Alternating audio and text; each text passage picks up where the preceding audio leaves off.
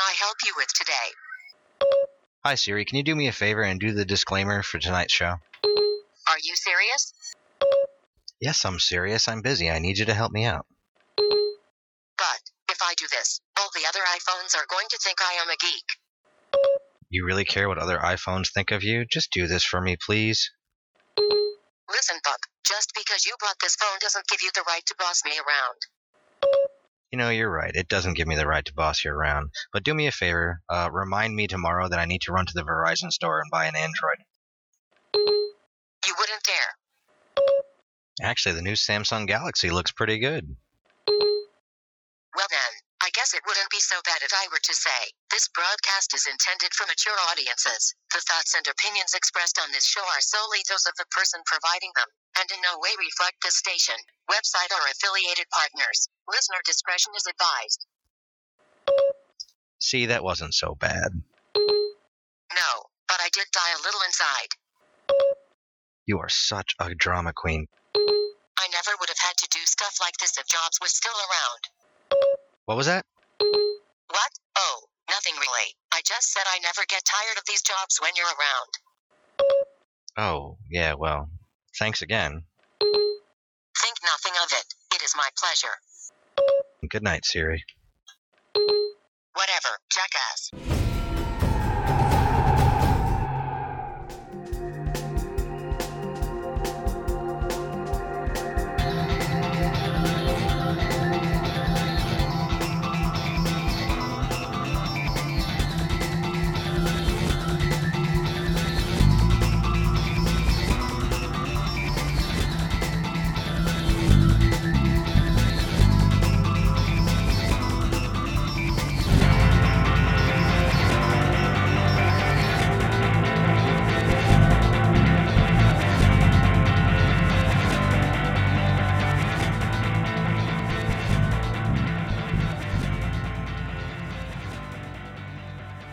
Hi, folks, and welcome to another episode of Commentary Frack Stars, where we will divulge and digest and dissect everything to do with Battlestar Galactica. Now, this week we're going to continue our episode reviews, and we'll be talking about You Can't Go Home Again. And we also, as well as me and Steve, hi Steve, Hi, Colin. uh, we have a guest from the Delta Quadrant podcast. We have Matt Hanson. Hi, Matt. Hi guys, thanks for having me. It's a pleasure. Thanks for coming on. So, how's things going over at the Delta Quadrant? All things are going well. For those of you listeners who don't know, the Delta Quadrant is a Star Trek Voyager review podcast. Uh, we've been going now for about in September it'll be three years, and no, not not September. In November it'll be three years. But regardless, we're up to season six now. We just did, uh, as I speak today on July twentieth, we just recorded the Pathfinder episode yesterday. Oh, that's a good one. Yeah, Yeah, it was- I like, I like, I like Pathfinder. Get to see some of the TNG crew. so yeah. Does it feel like three years, Matt? You know, I, I was there for episode three of season one, and that was back in, like I said, November of 2011. It, in some ways, it doesn't. In some ways, it doesn't. But what I'm, I'm very happy to say is, by the time we finish up next year, I think we have a lot to be proud about. So it's been going well. Oh yeah, sure. You know, basically you're the only original member now. I am. I am. So you're like you're like the ones in the soaps, the longest serving ones. Oh, I, t- I tell people uh, I'm basically the uh, Alan Alda of the Delta Quadrant podcast. I like that. That's like Ken Barlow over here, Steve. That's- if it's a soap, non-science fiction, I ain't seen it. So. You're married? There must have been a soap on in the house at some point. I don't know. Sharon, she'll watch all, all sorts of things, but not soaps. Oh, no wonder you're married then. Picked a good one. Right. Well, Matt's also a big Battlestar Galactica fan, which is obviously why he's here. Um, so he's going to help us digest this. So this picks up literally right on the heels of last week's episode, where uh, Starbuck crashed, um, and Hot Dog is rescued by Boomer, taken back to the base star. Uh, not the base star, the battle star. it's not taken back to the Cylons. Um, And Apollo pins his wings on him, which I was quite surprised about, to be honest. Well, yeah, because he sort of, though he didn't do as he was told, he went and supported his teammate, which I think for him is more important. You go and you help your team. So, and there's a lot of that So orders be damned. I'm going to save my friend and comrade. So, Is that how you seen it, Matt? Yeah, I mean, uh, this is real early, so I had to remind myself when you told me what episode it was, where exactly in the series it was, and thankfully it was right near the beginning because uh, when I turned it on they, on Netflix, they have the wonderful previously on Battlestar Galactica intro, and as you guys I'm sure well know, it, Battlestar is a really hard show to just jump into a random episode to because you have so much build up. So I, I kind of was brought up to speed again. This is so this is early season one. I think it made sense in the fact that Lee is still sort of reeling from uh, the death of his brother earlier, and uh, so I think that's why uh, he takes the extra step here with with Hot Dog. Yeah, the thing the thing I found interesting at the start of this as well was was the, the change in Adama, where last week he basically was ready to kill Starbuck, and this week he's ready to kill the rest of the fleet to save Starbuck. yeah, but then I'm- that's I'm- the two of them, isn't it? I mean, y- y- well, she she dropped a major bombshell on him, but i i at this point, I mean, Starbuck is pretty much like his daughter. So you could you could stay mad at your child for a long, long time, but if their lives in danger, you're probably still gonna go after them. yeah, Is it, it shows just how much he cared for her at this point. Yeah, because he actually says to Apollo she's family. Yeah, Yeah, So, and I also, I mean, it's, jump, it's jumping ahead slightly, but I did, I did like that exchange where he said to Apollo that if it was you, we'd never leave. yeah. that was a that was a nice moment. I really appreciated that. Yeah, because uh, just like with Kara, his relationship with Lee, sort of, it can be on and off depending on what's actually happening. Um, sort of just like in a real family, you'll have good moments and bad moments. Um, but yeah, when sort of the shit hits the fan, they're there for each other. Now, talking about the shit hitting the fan, Starbuck is on basically Mars, um, complete with high winds, and smashes her knee because her parachute is dragging her across the surface. Yeah. So, and it's now up until now this bit with, with Kara, up until now we've heard another talk about the Lords of Kobol, and then some people talk about God, and in this particular instance, uh, Kara actually says, "Hi God, I could do with a little hand." So that's the first inclination you get that she doesn't follow like the Lords of Kobol. Right. Must admit, I hadn't noticed that one. I always thought she was praying to the gods, because I'm sure she'd said gods. I thought she said God. I, I I'm- can't remember. I, I can't remember exactly, but still, I mean, what you mentioned, it's a hell of a way to wake up. I mean, she's almost dragged off a very large precipice. Yeah, and I mean, I mean, I, I thought I thought the, the thing I liked about this was the fact that it wasn't a class M. You know, Yes. all, all too often in science fiction that just happens. Everywhere they land, it's a class M planet. Well, it's to get so we can get that wonderful ticking clock in the background of the command center. yes, she's going to die. hmm They use that clock an awful lot, you know. They do. I do remember this that second episode where they would use it because the Cylons kept attacking them every 33 minutes. Yeah. Yeah, yeah. Which Ronald D. Moore says was just a number he plucked out the air. It had no significance.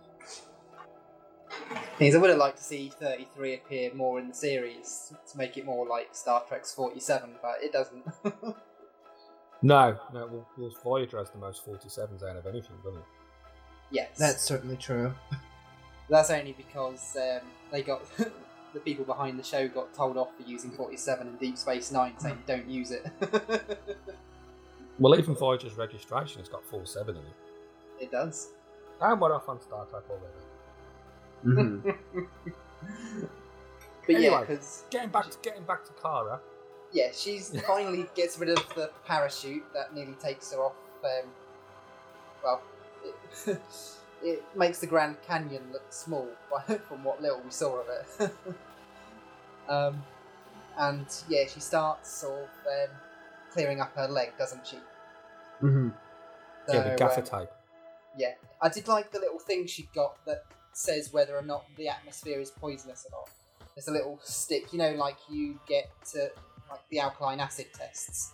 A little bit of paper. It, it reminded me of that. Although um, I like the way the sort of suspense that it stays green for a little bit before it goes. Mm, no, you can't breathe it.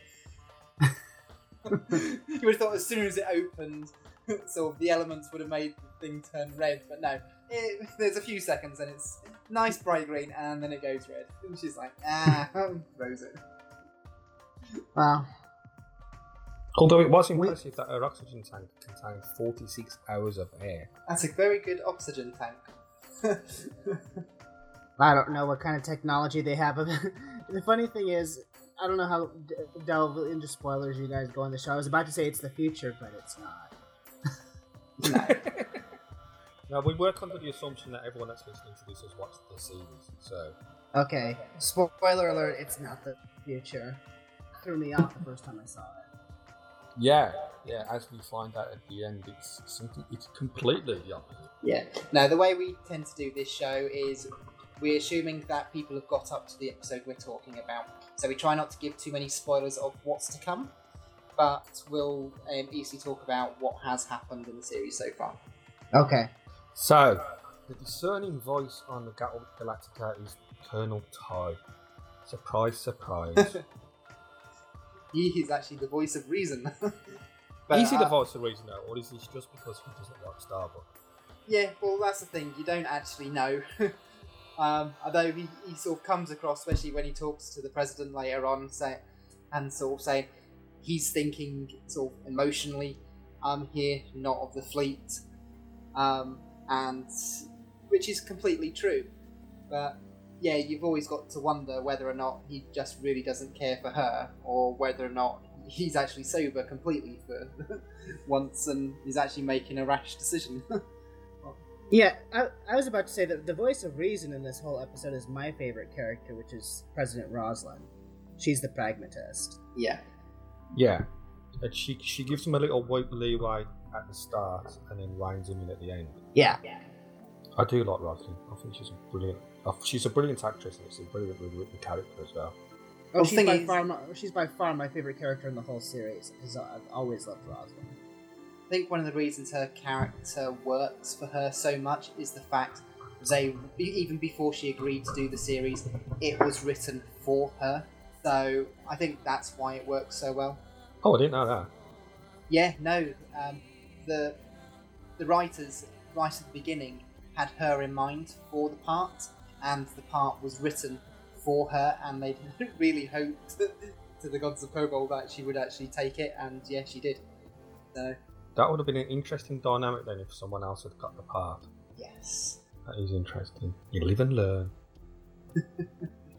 but yeah, I, I, I, think she's brilliant. She, you know, I mean, she even justified it to um, everyone's flaming slimy devil. He's basically only thinking of his own skin while pretending to think of the flute. Yes, Baltar. Yes. Who does his very strange actions in front of people because he's, of course, seeing his imaginary sort of number six. Which I always found I found so odd because like that happened. That's a lot of the first se- couple seasons is him playing with that ghost of six, and no one ever really questions it. I mean, they just think he's acting a little weird, but no one ever really is like, "Do you think there's something wrong with this guy?" I know. Well- I mean, in this one, he can get away with it because he said his hand's stiff. So that he gets away with the hand movement because he said his hand's stiff. But in other episodes, he's walking down the corridors and he's literally to everyone else, he's talking to himself. Yeah. You But know, then, how many people, when you're thinking of something or trying to do something, do you actually find yourself in conversations with yourself? Sometimes it's like, "No, I've got to do this, got to do that," Yeah, but I don't think I don't think unless you're seriously somewhat wrong in your head, I don't think most people have their trousers around their ankles and and have sex with invisible people. Right, or are, or are arguing with nobody. Yeah, exactly. Yeah, you might talk to yourself to, to you know, brainstorm a problem. You don't normally argue with yourself. uh, I don't know. A couple of times I sound like I'm keep going, "No, why have I done this?" Yeah, but that's just just one sentence, it's not a full blown argument. True. So I've just looked it up on uh, IMDb. She does say Lords of Kobol. She prays to the Lords of Kobol. Okay. Oh, I thought she had. So anyway, so we jump back to um, Thrace, who's found a Cylon Raider. Now this is where we find out that Raiders are actually alive. Yes. Yeah, which is something that I, I really didn't see coming the first time I watched the series, having no knowledge of Battlestar at all. Um, you just assume that they're piloted by the robots. So Well, the thing is, even people who um, watched the original Battlestar probably assumed that there is at least one Cylon inside, because that's how it was beforehand. These sort of the raiders that they were in the previous one did have. There's always like three of them on the bridge. right, and from from what I understand, I haven't gone back and watched original Battlestar, but original Battlestar I hear was very much more Star Wars esque. Yeah, it was. Yeah. Although, unlike the stormtroopers, they could actually see. They could actually hit targets as well. Yeah, the was that. Yeah, stormtroopers. Well, you wrote stormtroopers are bad shots because they can't say nothing. That's why they're such bad shots. Wasn't it on one of the original films that one of the original cuts somehow managed to get through one of them running in and then hitting their head on something and falling over? I'm sure. Oh, that's uh, Empire Strikes Back. It's the outside. Every time people start talking about how so they can shoot or not, I always just see that in my head. Yeah, yeah. It's when they're running through the ice tunnels and he, he runs. He literally runs into the wall because he can't see nothing. I think there's also another one where they're actually inside one of the ships and they're all going along, and one of them cuts the corner a bit too much and hits his head along the bar or something. Yeah. Ah, that's funny. Mind you, you know, Han Solo's got a broken leg now. But there you go. yeah. I don't know if that's going to affect that timeline for getting that released. But They say it's not going to.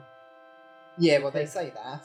Well, yeah, but but but, but see, it's kind of different because when Disney says something, they're the most powerful company in the world. So if they say that that's the release date, by God, that's going to be the release date.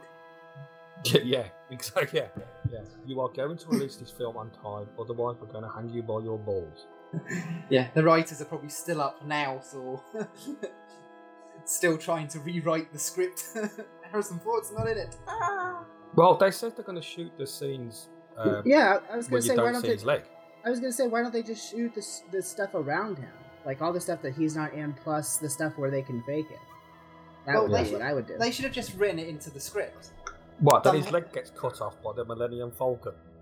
Oh, that, just that he ends up sort of it gets hit. He takes a fall and hurts his leg, and that's the reason why he's limping. Yeah, but- and But, but think how many think how many Star Wars fans are going to be depressed. To, well, I think they're going to be depressed anyway, just seeing that the three people that they loved from the original films are just so old now. But can you imagine the can can you imagine the depression that they would all watch as their beloved Han Solo breaks his geriatric hip on the Millennium Falcon? Yeah, and the he has to have a hip replacement. Oh, that'd be so funny. As long as it's not on the NHS waiting list, he'll be alright. Yeah, well, that would definitely push the timeline back. Right, Battlestar. yes, Battlestar. As the search for continues, uh, we learn that they are losing, they are using, sorry, they are using Galactica's fuel reserves at an alarming rate. Well, not just that, parts as well. The atmosphere of the planet is basically wrecking the the ships. So, got, Yeah, I wrote it down. They lost um, 13 Vipers. yeah.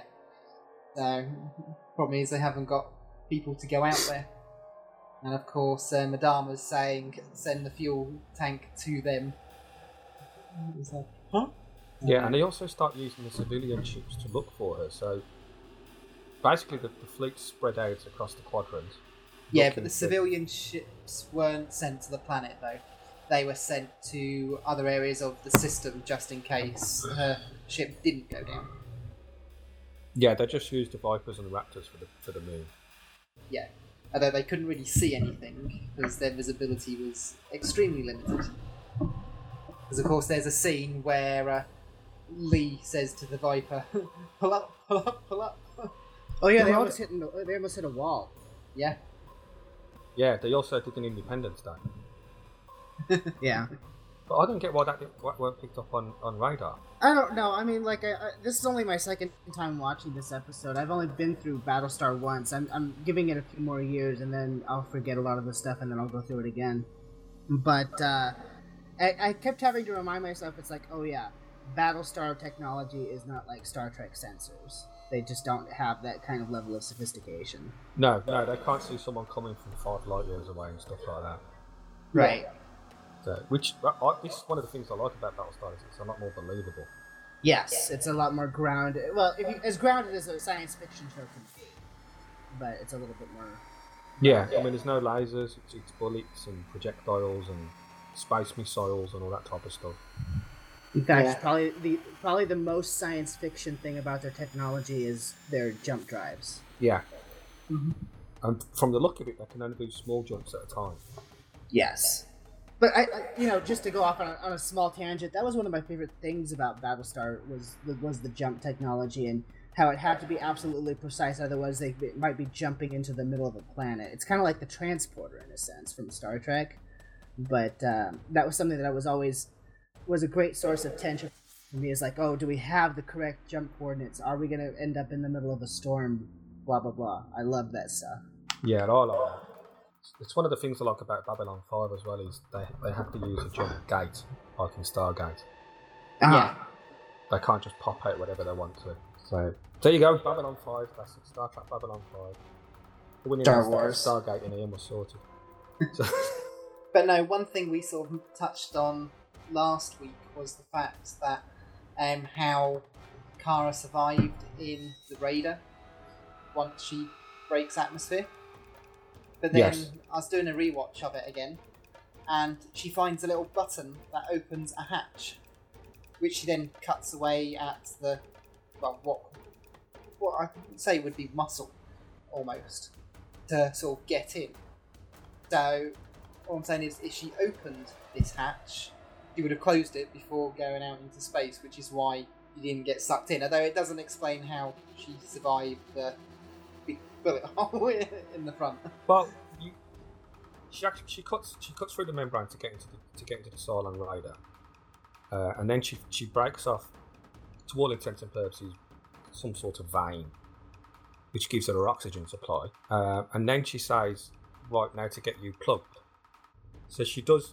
You don't actually see her doing it apart from when she shoves the jacket in the hole, which is kind of weird because I didn't realise you could see the spaceship with a space with a jacket, but still. So she, she plugs her jacket into the hole. So you you've got to assume that she put the panel back on that she took after getting. Yeah, but still, you wonder how she managed to plug that big bullet hole. Because I've had conversations with this before. It's just like, well, how did she fix the hole that she came up in? And it wasn't until doing a rewatch. It's like, oh yeah, there is a hatch that she found a big button for on the outside. Uh, yeah, she could have put, she could have put the hatch back on, which would have sealed that bit. Yeah, but yeah, but it's, it's, just how actually she. it's actually the the, bit, the problem bit is stuffing her jacket into the hole in the side. Yeah, Well, either I, well, either Well- that or the fact that the, the ship's alive. Maybe if you turn it on, it has a healing factor. You don't know. That's a good point. Yeah, yeah, it could self heal, which would make sense because otherwise, as a living organism, it's basically every time it gets damaged, you're gonna have to. I mean, because I, I, I wondered this too, and I just I, the way I wrote it off was it's a they show it's alive. It probably when you turn it on, it probably has a, a healing factor. But then, would they really be worried whether a raider is actually hurt or not? 'Cause once it's dead, we know what happens. Well, those of us who have watched the rest of the series will go into that later.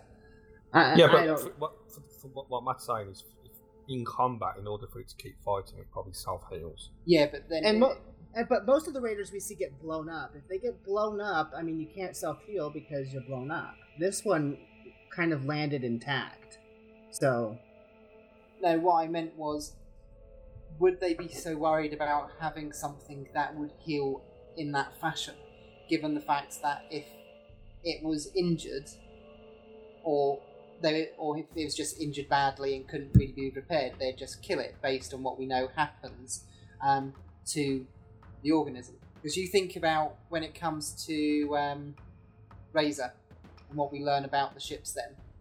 Yeah, spoilers Mm. first. If you haven't watched Rider, don't listen for the next few minutes. Right.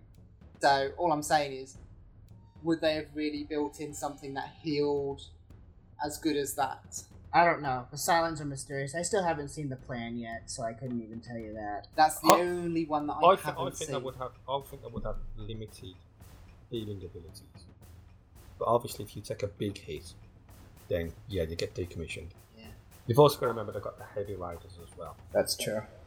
So um, things are looking desperate. So Adama and Lee decide to pull in the cap fighters, which is when we get Roslin saying, "Ah, enough's enough." Yeah, is this is this past? Because when she really starts coming down on them is when they, they go past what the the, the estimated deadline for uh, Starbucks O2 to run out.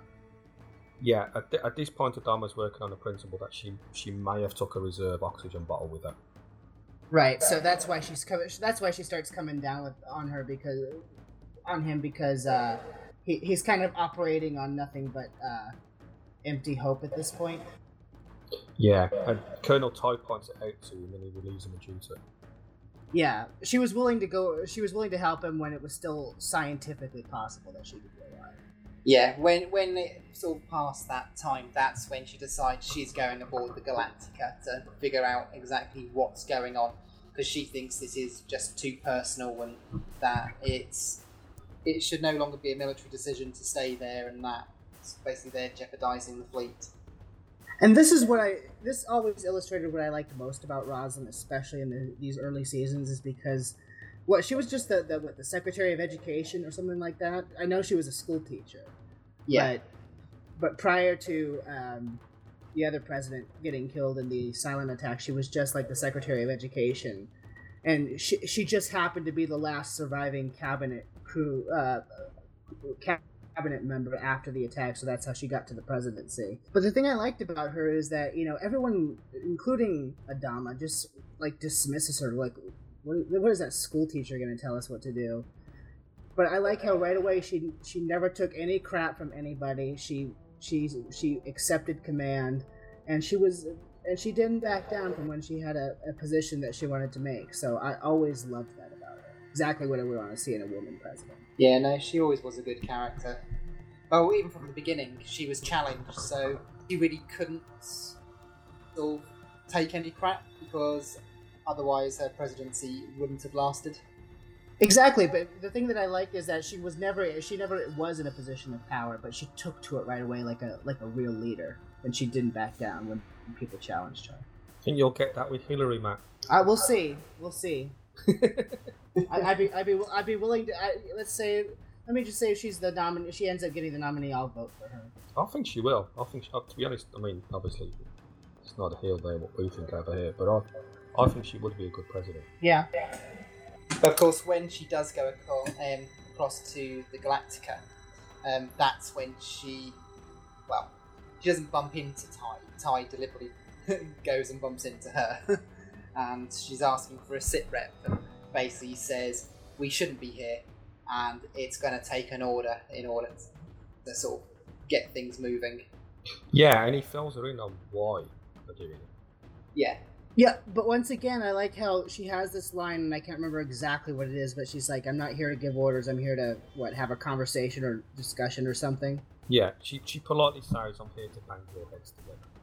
Yeah. And she put, she puts it in such a, a way, she never raises her voice, she maintains a, a composure, the, the tone of her voice doesn't change, and she, it's what she says and the way she says it hits home. Yeah. And so they just look at each other. Um, so you just get Lee and Bill just yeah, they just look at each other, and Lee goes and calls the CIC, hands it to him, and that's it. They- they just give the order to start um, firing up the jump drives. Yeah. And as Battlestar Galactica itself starts its own jump countdown, we get a DRADIS warning. And lo and behold, Cylon Raider appears. Yep. Now this bit I really did like. Um, Yes. so, um, because of course she's like, you know, right, don't shoot first, and it's just like, really, you really think they're not going to shoot first? You're a Cylon Raider. Why would you think they're gonna ready going? Hello, please send us an ID. Are you actually one of ours? No, but it, it is odd that it's just a lone Cylon Raider and its flying formation is weird. Well, it wouldn't be so weird this second time because they already found the Lone Raider. Now, uh, yes, I know- more jumped in afterwards. Yeah, Yeah, uh, uh, and that's what they talk about. But even as they're approaching it, it's very, it's fly, it's flying erratically, which is something that the the Cylon Raiders don't do. Yeah. And Yeah. the other thing that, that that no one picked up on was the fact that the red eye isn't rotating back and forward. But then, a lot of the time, the only time they really showed that happening for the most part in the series was really at the beginning when it was them trying to transmit something. So it wasn't always on when they were flying. So I wouldn't find that something that was unusual for the Raiders. Yeah, well, yeah. All you see when they're getting target locked. But like, but like Matt said, this thing was basically flying as if the pilot was drunk. yeah. And, the, But, and yeah. the thing I like, the thing I love about this end scene is is what I'm sure you're going to talk about how Lee is the only one who can launch because well, for whatever reason Hot, Hot Dog's launcher doesn't work.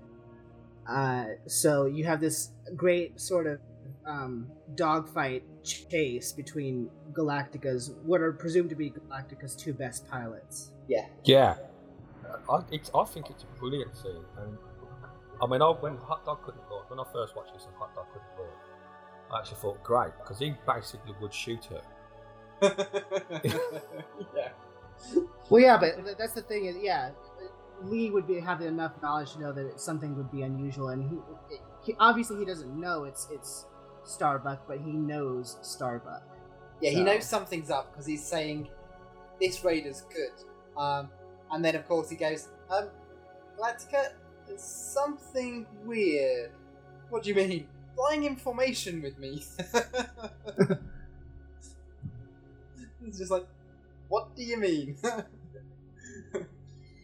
and then of course she flips it upside down and she's written on the bottom or the top.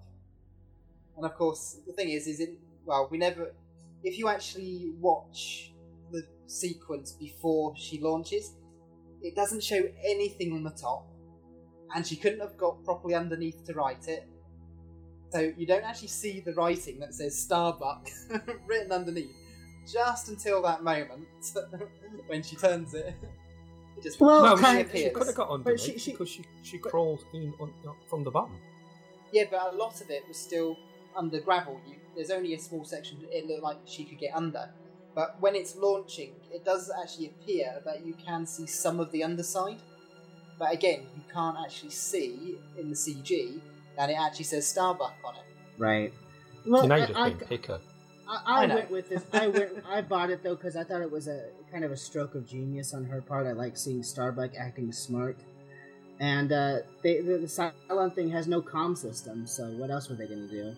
I know, but one of the things that I think it, it might have even been last um, episode that we talked about that how did what was it she used? Because if it was any organic um, tissue that she used to write the message on, then wouldn't that burnt up as it was leaving the atmosphere? Where did she get this red paint or something? She went to Target and got heat resistant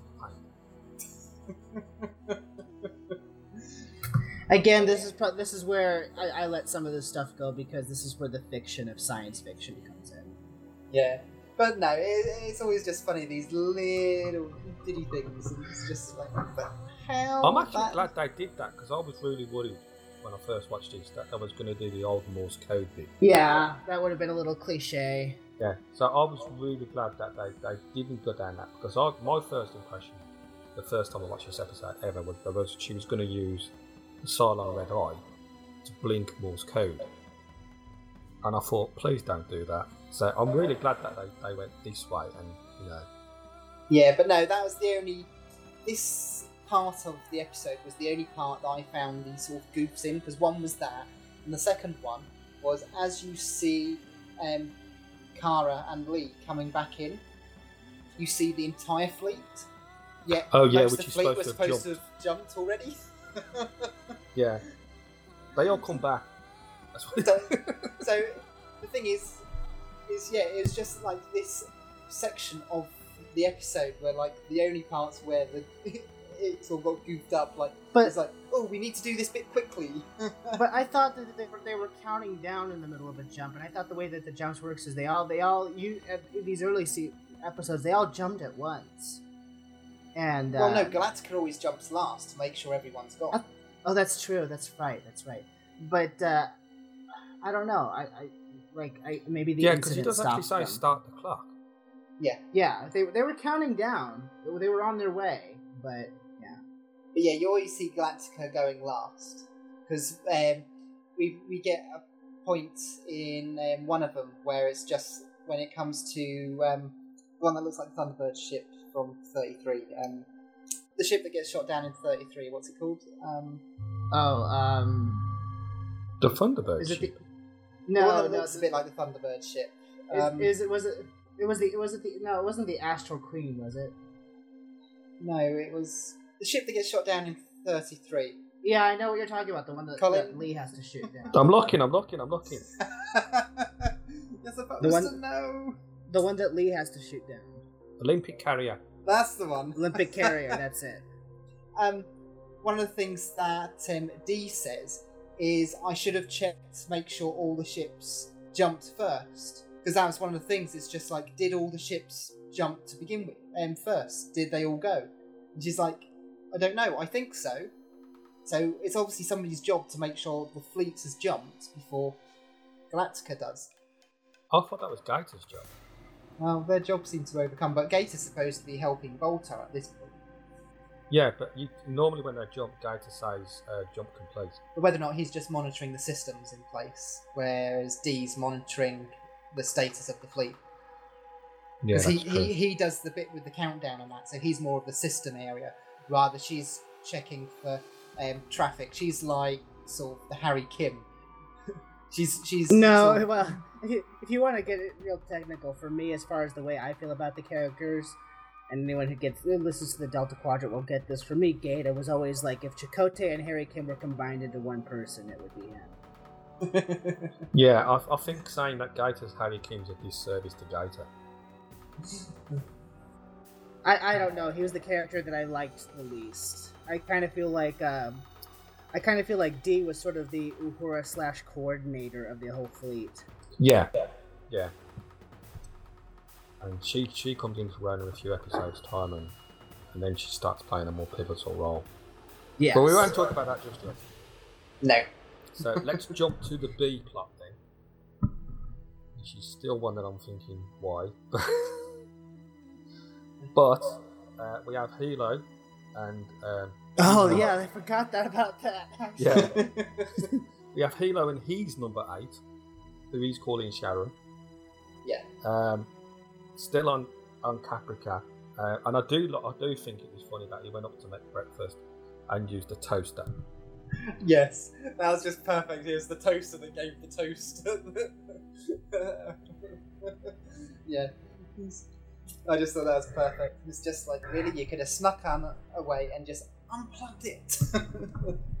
I mean, Yeah. as out of place, out of place as it was, I kind of liked that moment of tension with the Cylon. I always like it when we can see a real Cylon robot up close. I always like the way they looked in this series. Yeah, I think the design of the, of the, the Centurions in, in the in this version is brilliant. yeah, it's very well done. Um, it's a bit. There's, it's more sort of android-like in a way. It's made to look a lot more human than the sort of the old style ones were.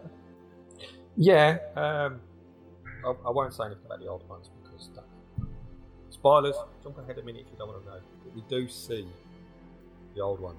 Later. Yeah, that I do like the Which fact I- that they brought those in. Which, you know, not having known anything about original Battlestar, I do know what the armor looked like in the old one. So when I saw that, I'm like, oh, that must be a callback to the, the classic one. That's Yeah, cool. Yeah. They, they do that a few times, like in the mini series. Um, they've actually got the um, original music from the original series playing when they do the flyover on Galactica. Uh huh. That's actually the theme music for the original Battlestar Galactica. Oh, that's cool. See, I like. I kind of like how, I guess, in this reboot universe, the way that they, the Cylons were, and the way that they, the, their specifically their armor looked in the first Cylon War.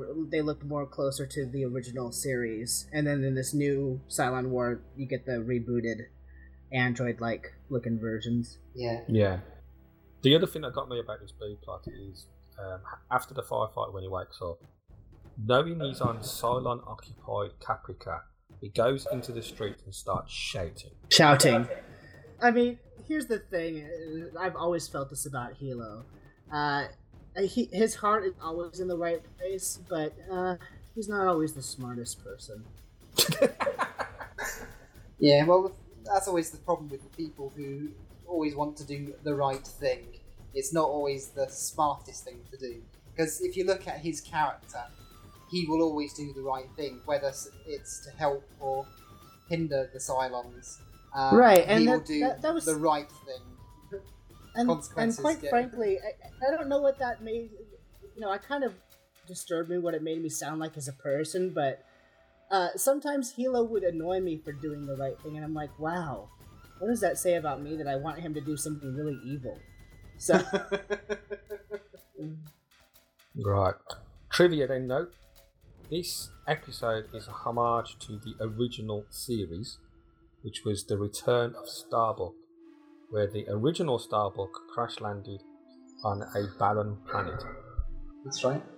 So, and in that one, he has to uh, salvage a damaged Cylon, not a Cylon Raider, a Cylon, and use the parts to repair his own ship. huh? And also, according to David Eick on the DVD commentary, the interior of the Raider was inspired by Alien. Come to think of it, I could see that. it that. does look like it. Now, what made me laugh is I was having a conversation with a friend at work, and he was saying that he was watching something and looking at it, and it was only, um, even though he's literally he's just got to the end of the entire series, but he'd only just noticed that the person who plays Hot Dog is um, in real life um, Edward James Olmos who plays Adama. That's his, His real son. son Yeah. and it's just like I never saw that. I didn't get it, and he just couldn't believe it. It's just like, yeah, didn't you check the credits? It's like, I didn't check the you didn't check the credits. They look related. yeah, that was when I first saw it. I thought he looks an awful lot like that, and then I saw in the credits the name. It's just like I wonder. So that was the first thing I looked up, and that was sort of like eight, nine years ago. It was just like, ah, it is. Yeah. The other thing I like about that is that they have the scenes, um, again, spoilers folks, jump ahead for a bit. They have scenes later where Apollo is talking to him about his father. Yeah, I thought that was cool. So, yeah. the So, writers being clever. yeah, it's, it's, it's uh, but this this is a really good episode. I really do like this episode. Uh, if I was to score it on a scale of one to ten, I would give it a solid seven. yeah, I'd agree with that. Uh, I'm gonna go a little bit higher, just because it, you know, I, again, not having seen a lot of the series and just coming into this episode at this point, it has everything I pretty much like in a Battlestar episode: conflict, Starbuck being awesome, Roslin being the the president that I want her to be. I mean, it's not. I would never hold this up and say this is the best episode of the series, but for me, it, it checked all the boxes, so I'm gonna give it an eight. Excellent. So, Matt, tell people where they can find you in the Delta Quadrant. You can find me on the Delta Quadrant podcast. It's a Trekmate podcast at trekmate.org.uk. And you can also find me personally on Twitter. My handle is at mhansen0207, and Hansen is spelled H A N S E N. Yeah, and you can also find the Delta Quadrant on Twitter as well, folks. Yes, uh, that the the Delta Quadrant group podcast is at Delta Quadrant Cast, and it's spelled uh, Q U A D T underscore cast. There you go. And as well as being on TrekMate, you can find Matt's podcast on iTunes. So if you're an Apple user, then go ahead and download it. And trust me, it's well worth it. It's a very well made podcast. They have a great cast on there. And like all good podcasts, they don't always agree. Yes. I disagree. Yeah, you did, yeah, you just cause problems, you do. Of course. So, Steve, where can people find you? People can follow me on Twitter at Midnight Shadow 7. That's night spelled N I T E and the number 7. Or they can hear me on another Horror Holosuite media production, which is Tribbles and Ecstasy. Excellent. Now, before I give you my Twitter handle, we did have feedback ah! via Twitter. Now you can follow us on Twitter at comfrakstars. That's C O M F R A K stars. Or you can feedback to us via the website uh, Holosuite Media. But we had some feedback from Kieran McDuff, and he said this was the first episode I ever saw. It's the one that convinced me to give the series a go after being in the huff over female starhood. Yeah, I was that guy. Still, I love Dirk Benedict even now, but Katee Sackhoff was terrific throughout. I'm glad I came round to. So, there you go. See, I never had a problem with Starbucks being a woman. Neither did I. I love the fact that Starbuck's is a woman. I mean, I, I'm just. I grew up with strong female heroines. I mean, I look to uh, Ellen Ripley and Sarah Connor as like some of my favorite characters of all time. So the fact that Starbuck was a woman in this series, I was all for it. Yeah. It's the same. I mean, I love strong female characters. I mean, in Alien, in Aliens, I love the fact that one of the big guns was t- loved around by that woman. Yes. And she just like, and she was giving everyone so much grief. And I was just thinking, yeah, um, that's the type of woman who said, who said, go make me a cup of tea. You go, yeah, Yeah. right. Yeah, you, you, you, you, you're, you're talking about Vasquez, aren't you? Yes, Latino yes. one. Yeah, yeah. Yeah, but she's a brilliant character. So there you go. Ah, if you want to follow me on social media, folks, you can follow me on Google Plus and Twitter at COLMH01. And as I said, you can follow us Comfrakstars on Twitter. You can feedback to us via the website, or you can email us at commentary fracstars F R A C K at gmail.com. So, if you want to come and talk Babylon 5 or Star Trek with all three of us, then by all means find us all on Twitter and send us a tweet. Or even better, send us a follow. Indeed. Thanks for coming on, Matt. Thank you. Hopefully you'll come back again soon. I would love to.